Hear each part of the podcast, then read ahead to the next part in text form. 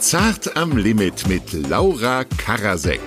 Ein Podcast ohne freies Loslabern, dafür aber mit Fragen aus der Redaktion. Direkt auf den Tisch. Heute das Thema, wie Frauen reich werden. Geld und Geschäfte liegen schon immer in Männerhänden. Gott sei Dank ändert sich das in diesem Jahrhundert. Colleen Ulmen Fernandes ist bekannt als Schauspielerin, Moderatorin, Autorin, coolere Hälfte von diesem Tatort-Typen, aber völlig unbekannt als erfolgreiche Geschäftsfrau, die auch in Immobilien macht. Laura und Colleen enttabuisieren das Tabuthema Geld. Ich kriege nur noch Anfragen zum Thema Geld. Äh, Die letzten drei Anfragen, gerade eben auf meinem Handy habe ich geschaut, wieder drei Interviewanfragen zum Thema Geld. Echt? Wollen alle nur noch über Geld Warum? reden. Warum denken Was alle, dass du. Hast du zu viel davon oder was? Ich, äh, Dein peinlichster Job. oh Gott, da weiß ich gar nicht, wo ich anfangen soll. Ähm, So viele? du, ich habe so viele peinliche Jobs. Ähm, da muss ich jetzt echt mal überlegen, weil, weil da, sonst könnte ich jetzt hier eine Stunde über meine peinlichsten Jobs reden. Ich weiß, weiß tatsächlich nicht, wo ich anfangen soll. Okay, also ein sehr peinlicher Job, da war ich ungefähr 15. Ja. Ähm, da hat mich eine Freundin mitgeschleppt und hat gesagt, du, ich arbeite im Fanclub von Blümchen. Wir brauchen da Leute, die so äh, Zettel eintüten, ne? so Ja. Infobriefe für die Blümchen-Fans, wo drauf steht, wann man äh, Jasmin Wagner das nächste Mal irgendwo live sehen kann. Und dann äh, haben die mir da so einen Karton hingestellt und haben gesagt, diesen Karton musst du in zwei Stunden abarbeiten. Und ich dachte, yeah, ich schaff das in einer halben und dann kann ich früher gehen. Und habe richtig Gas gegeben und war dann fertig nach einer halben. Und die so, Ah, okay, ja, hier ist der nächste. Und da habe ich gemerkt, man hat gar nichts davon im. Blümchen-Fanclub, wenn man da versucht, effizient zu arbeiten. Und dann habe ich erst gecheckt, warum die anderen da alle so langsam sind. Ich habe genau zwei Stunden dort gearbeitet, aber ja, habe ich mich dort nie wieder sehen lassen. Aber der Anreiz ist nicht so wirklich da, ne? Wenn es scheißegal ist, wie schnell man es macht. Also Aber, so, du kannst ja. auch an einem Tag eine Kiste dann quasi abarbeiten. ja, die anderen haben in Zeitloop äh, gearbeitet und hinterher wusste ich auch warum. Aber ich finde, mit 15 hast du nicht so einen peinlichen Job in jüngster Zeit. So ein bisschen was, was du auch noch in, im weisen Alter sozusagen gemacht hast. Teenager das, zählt ja, äh, weil da zählen ja auch die Typen nicht, mit denen man rumgemacht ja, hat. Ist das so? Finde ich schon. Gut- Alles gut unter wissen. 18. Alles unter 18. Ja, Das kann man auch schon ausweiten, ne? So bis äh, 27. alles bis 37 zählt nicht. Genau. Man war jung und unerfahren. Genau. ähm, also ich würde das gerne eigentlich so bis auf die letzten zehn Jahre würde ich eigentlich alle Typen davor nicht gelten lassen. Sind da so Schlimme dabei? Oh ja. Aber hast du noch mal einen richtig Wir schlimmen... driften ab, ne? Wir driften ab. Dein Rat an alle Jugendlichen, die 2020 reich und berühmt werden wollen. Beauty. 2020. Ja, in diesem Jahr.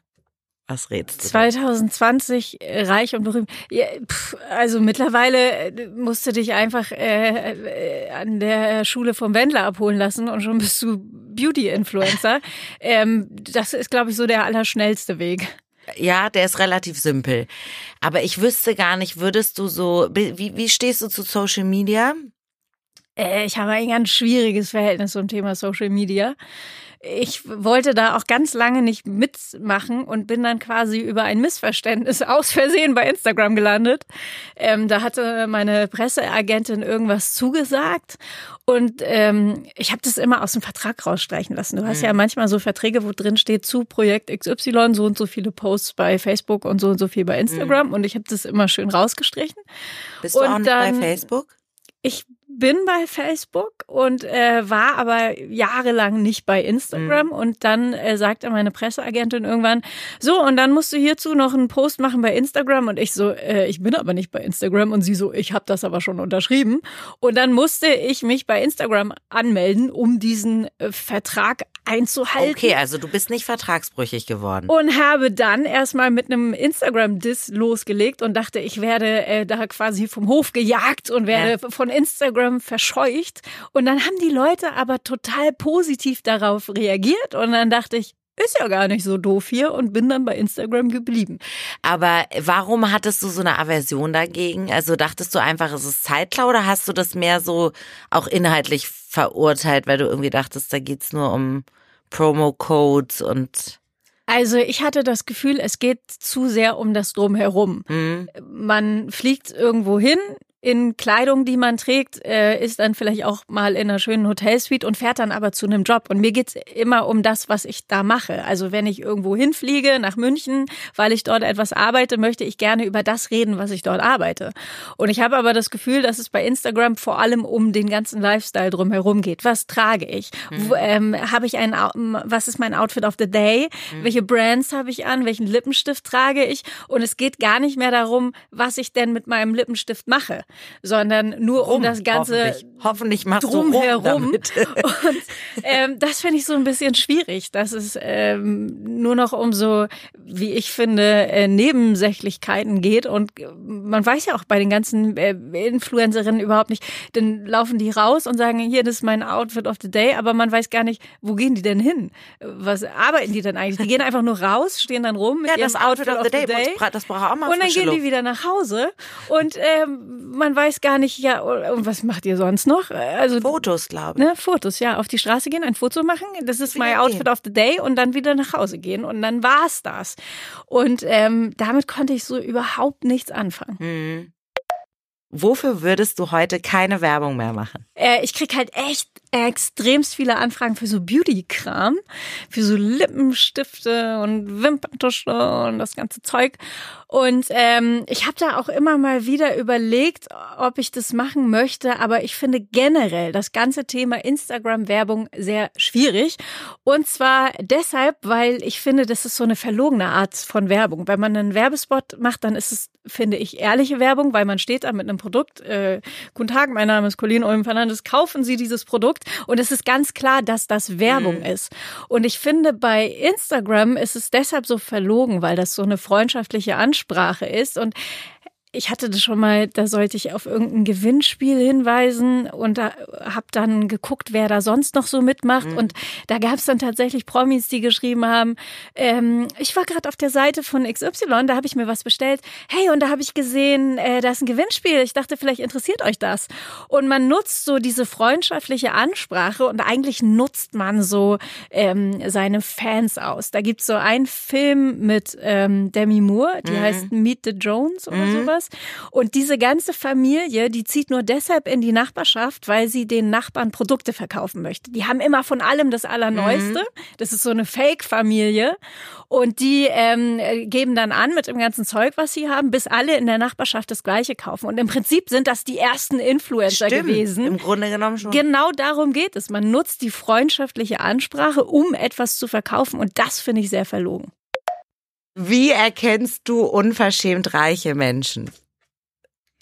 Und kennst du welche? Äh, ich finde, jeder, der eine Hermes Kelly Bag hat, ist unverschämt reich. Ähm, das kann ich eh nicht nachvollziehen. Hast du eine? Hab ich nein, nein okay. das wäre so geil, wenn meine jetzt hier so stehen würde.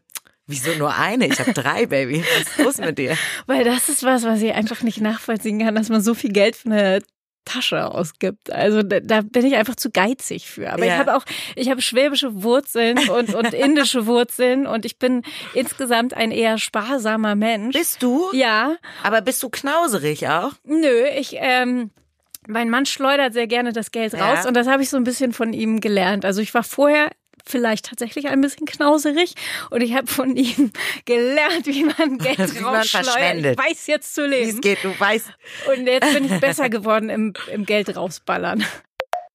Den dümmsten Vertrag, den du je unterschrieben hast.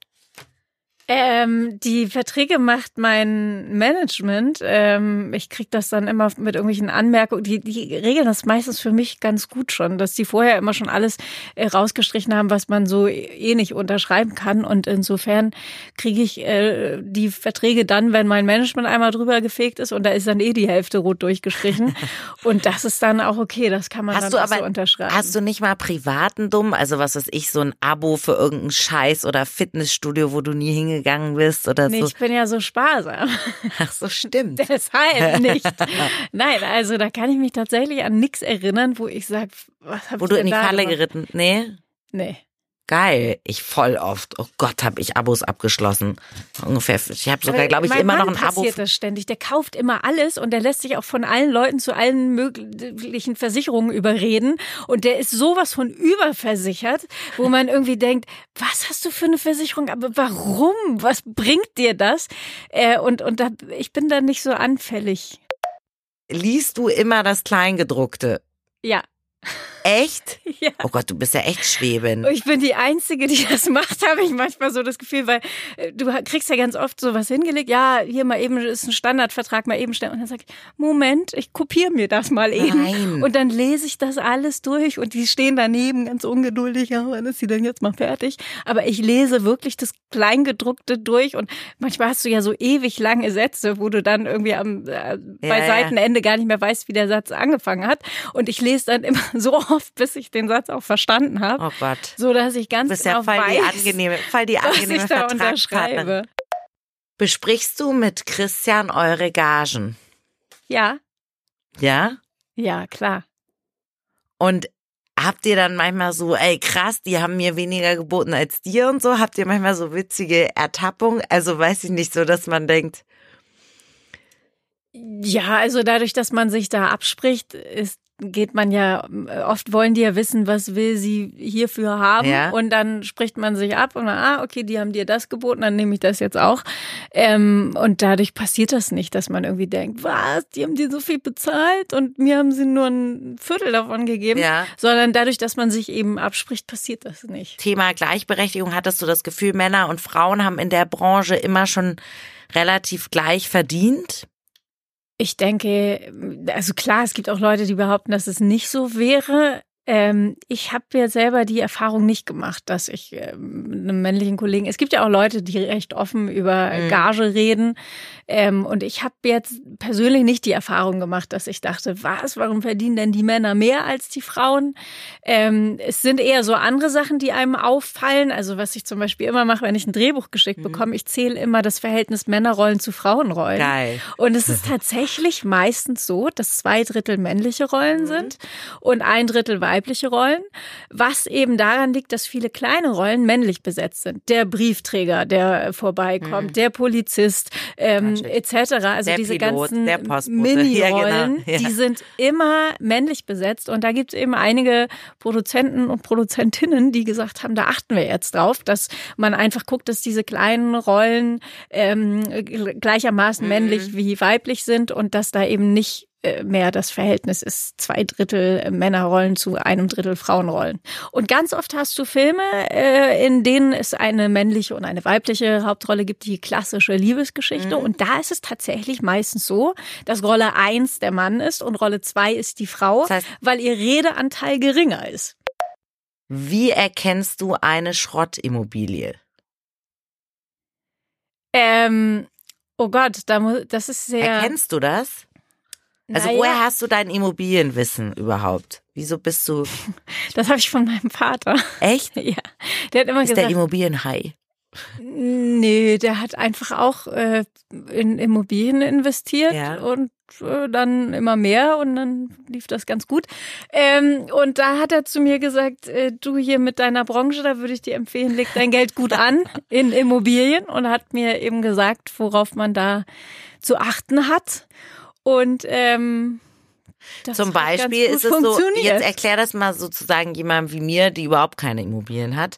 Ähm, ist es so, dass man, äh, würdest du sagen, Lage ist, ist alles? Ist das so, dass das immer noch so gilt? Ja? Definitiv Lage, Lage, Lage. Und dann gibt's halt auch nicht so richtig Schrott, weil du kannst ja das alles auch sanieren. Mhm. Ähm, aber Schrott ist es halt dann, wenn du in einer Gegend investierst, äh, in der niemand dir deine Immobilie abkaufen Mhm. möchte. Also es gibt Gegenden, die ganz klar einen Negativtrend haben und da sollte man eben, also man sollte grundsätzlich immer sich den Langzeittrend der Gegend angucken, dass man eben sieht, äh, sind die Preise dort äh, tendenziell steigend oder fallend, äh, wie ist die Mikrolage, wie ist die Makrolage, ähm, aber in der Innenstadt, also in den, ähm, in den Hauptstädten, Mhm. äh, in den äh, großen. Städten Deutschlands, ähm, da kannst du eigentlich nicht viel falsch machen, wenn du da was eine Verkaufst du denn auch Immobilien? hast. Also hältst du mehr oder veräußerst du auch, so dass du, dass du wirklich auch Sachen abstößt? Oder bist du im Moment mehr so am Horten und Behalten? Mm, Also gerade, man überlegt natürlich immer mal wieder, ob man da jetzt verkauft und hier was Neues kauft. Aber gerade ist der Markt relativ leer gefegt. Ich habe jetzt äh, gestern das letzte Mal geguckt und da ist gar nicht, äh, ich habe nichts Spannendes entdeckt gerade. Also der Markt ist echt ein bisschen Ja. leer gefegt. Äh, deine Tipps, um eine Wohnung in Berlin zu finden? Ui. Geil, voll der Lifehack hier, so voll der Service-Podcast. Das ist eigentlich. Oder? Ähm, Zum Kaufen oder? Also, wenn man vermietet, das ist wirklich krass. Äh, Man inseriert und dann kommen teilweise innerhalb von wenigen Stunden ein paar hundert Anfragen und du kannst als Vermieter die gar nicht alle angucken. Also man muss einfach schnell sein, weil dann ist es ganz oft so, dass du dann die ersten zehn zu einer Besichtigung einlädst und dann gibst du einem von dem, von den Leuten, die dir am schnellsten geschrieben haben, die Immobilie und man muss einfach schnell sein, weil du schaffst es ja gar nicht, alle 600 Anfragen durchzulesen, um dann alle antanzen zu lassen und zu gucken, wer der netteste Mieter ist ähm, oder die netteste Mieterin und ähm, man kann einfach nur schnell sein und das das heißt, es geht null um Persönlichkeit, wie enttäuschend. naja, Nur um man Äußeres. guckt dann bei den Leuten, die zur Besichtigung kommen, natürlich, wer da am freundlichsten wirkt. Aber meistens ist es so, die Erfahrung habe ich jetzt gemacht, dass die, die äh, bei der Besichtigung am nettesten tun, die größten Mietarschlöcher sind. Echt? Ja. Okay. Was macht dir mehr Angst? Keine Jobangebote oder ein großer Immobiliencrash? Naja, der Immobiliencrash ist ja nur dann dramatisch, wenn man verkaufen möchte. Insofern, wenn du die Immobilie behalten möchtest, ist das ja auch egal. Hattest du denn jemals ähm, jobmäßig eine Durchstrecke in deinem Leben? Also in der du dachtest, scheiße, ich, ich will jetzt mehr arbeiten und ich krieg nicht entweder gar keine oder nur schlechte Angebote oder so? Ich finde es manchmal schwierig, ähm, in der Schauspielerei, das hat sich jetzt zum Glück aber auch geändert, äh, da gab es eine Zeit, da wurden mir nur so Tussi-Rollen angeboten und das fand ich so ein bisschen schwierig und habe dann gedacht, dann spiele ich lieber gar nicht, anstatt Mhm. diese Scheißrollen anzunehmen. Und ähm, das hat sich jetzt aber zum Glück geändert. Also ich krieg mittlerweile auch ganz coole Frauenrollen angeboten, aber grundsätzlich ist es so, dass diese Branche eben extrem stereotyp ist und deswegen kriegt man oder habe ich sehr oft einfach so Püppchenrollen angeboten bekommen und äh, wirklich ganz, ganz schlimme Frauenfiguren, ähm, mit denen ich nichts zu tun haben wollte. Und das fand ich so ein bisschen schwierig, aber deswegen ist es ja gut, dass man so zweigleisig fährt und dann einfach sagen kann, da mache ich lieber tolle Dokus auf ZDF Neo, anstatt irgendwelche Scheißrollen zu spielen. Ähm, und dafür ist es natürlich gut, dass man nicht darauf angewiesen ist, dass man nur spielen muss. Aber glaubst du, dass sich das verändert hat, weil sich die Rollen geändert haben oder weil sich dein Image? Also liegt es sozusagen daran, dass auch für Frauen, ich habe mal ein Interview auch mit Corinna Harfuch gelesen vor einem halben Jahr oder so, die auch gesagt hat, mir wurden so viele immer diese geschmeidigen Frauenrollen angeboten und ich will auch mal eine, eine Figur spielen, die irgendwie abgründiger ist. Und also ist es, würdest du sagen, grundsätzlich so, dass Frauen oft die langweiligeren Rollen hatten oder lag es an deinem Image, weil man gesagt hat, guck mal, eine hübsche junge Frau und die, die lassen wir jetzt die Rom-Com spielen und die kann irgendwie jetzt nicht ähm, Also- die Psychopathin spielen.